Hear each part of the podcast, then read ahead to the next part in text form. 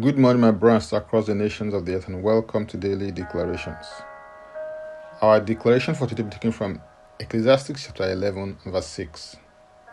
And it reads In the morning sow your seed, and in the evening do not withhold your hand, for you do not know which will prosper, either this or that, or whether both alike will be good.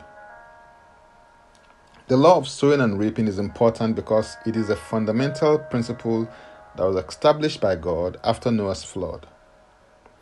This law can be seen in Genesis 8 and verse 22, and it says, While the earth remains, seed time and harvest, cold and heat, winter and summer, and day and night shall not cease.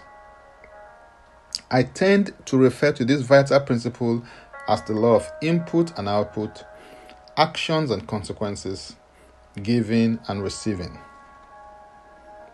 It is such a powerful principle because through it you can determine the outcomes of your life by the inputs and the actions that you take.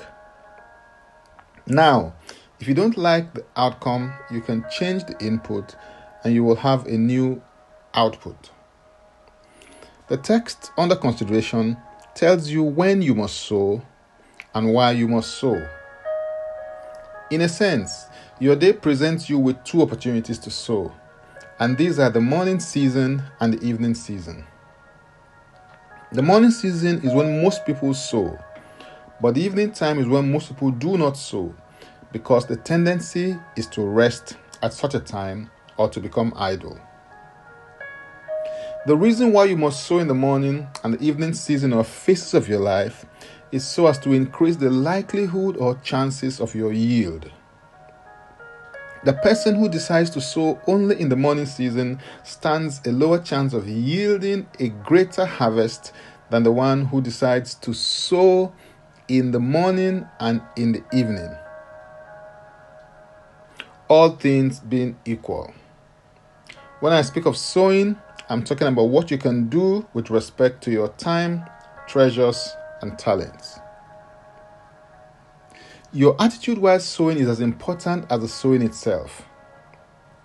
Some attitudes that you must adopt while sowing are these. Number one, it must be voluntary.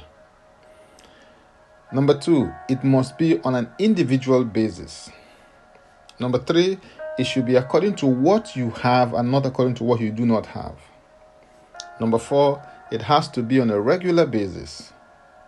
Number five, it ought to be sacrificial. Number six, it should be done cheerfully. The seventh attitude to adopt is that it should be an act of generosity. Number eight, it should be on time. And then number nine, it should be done with simplicity. Giving is important because it is your giving that determines your receiving. So, in the morning season, sow your seed. In the evening phase, do not rest through idleness because you still have something to give. You have the wealth of your experience, life lessons, wisdom, and graces that you can sow to people in your generation and the next generation. You always have something to give, regardless of your life season, if you put your mind to it.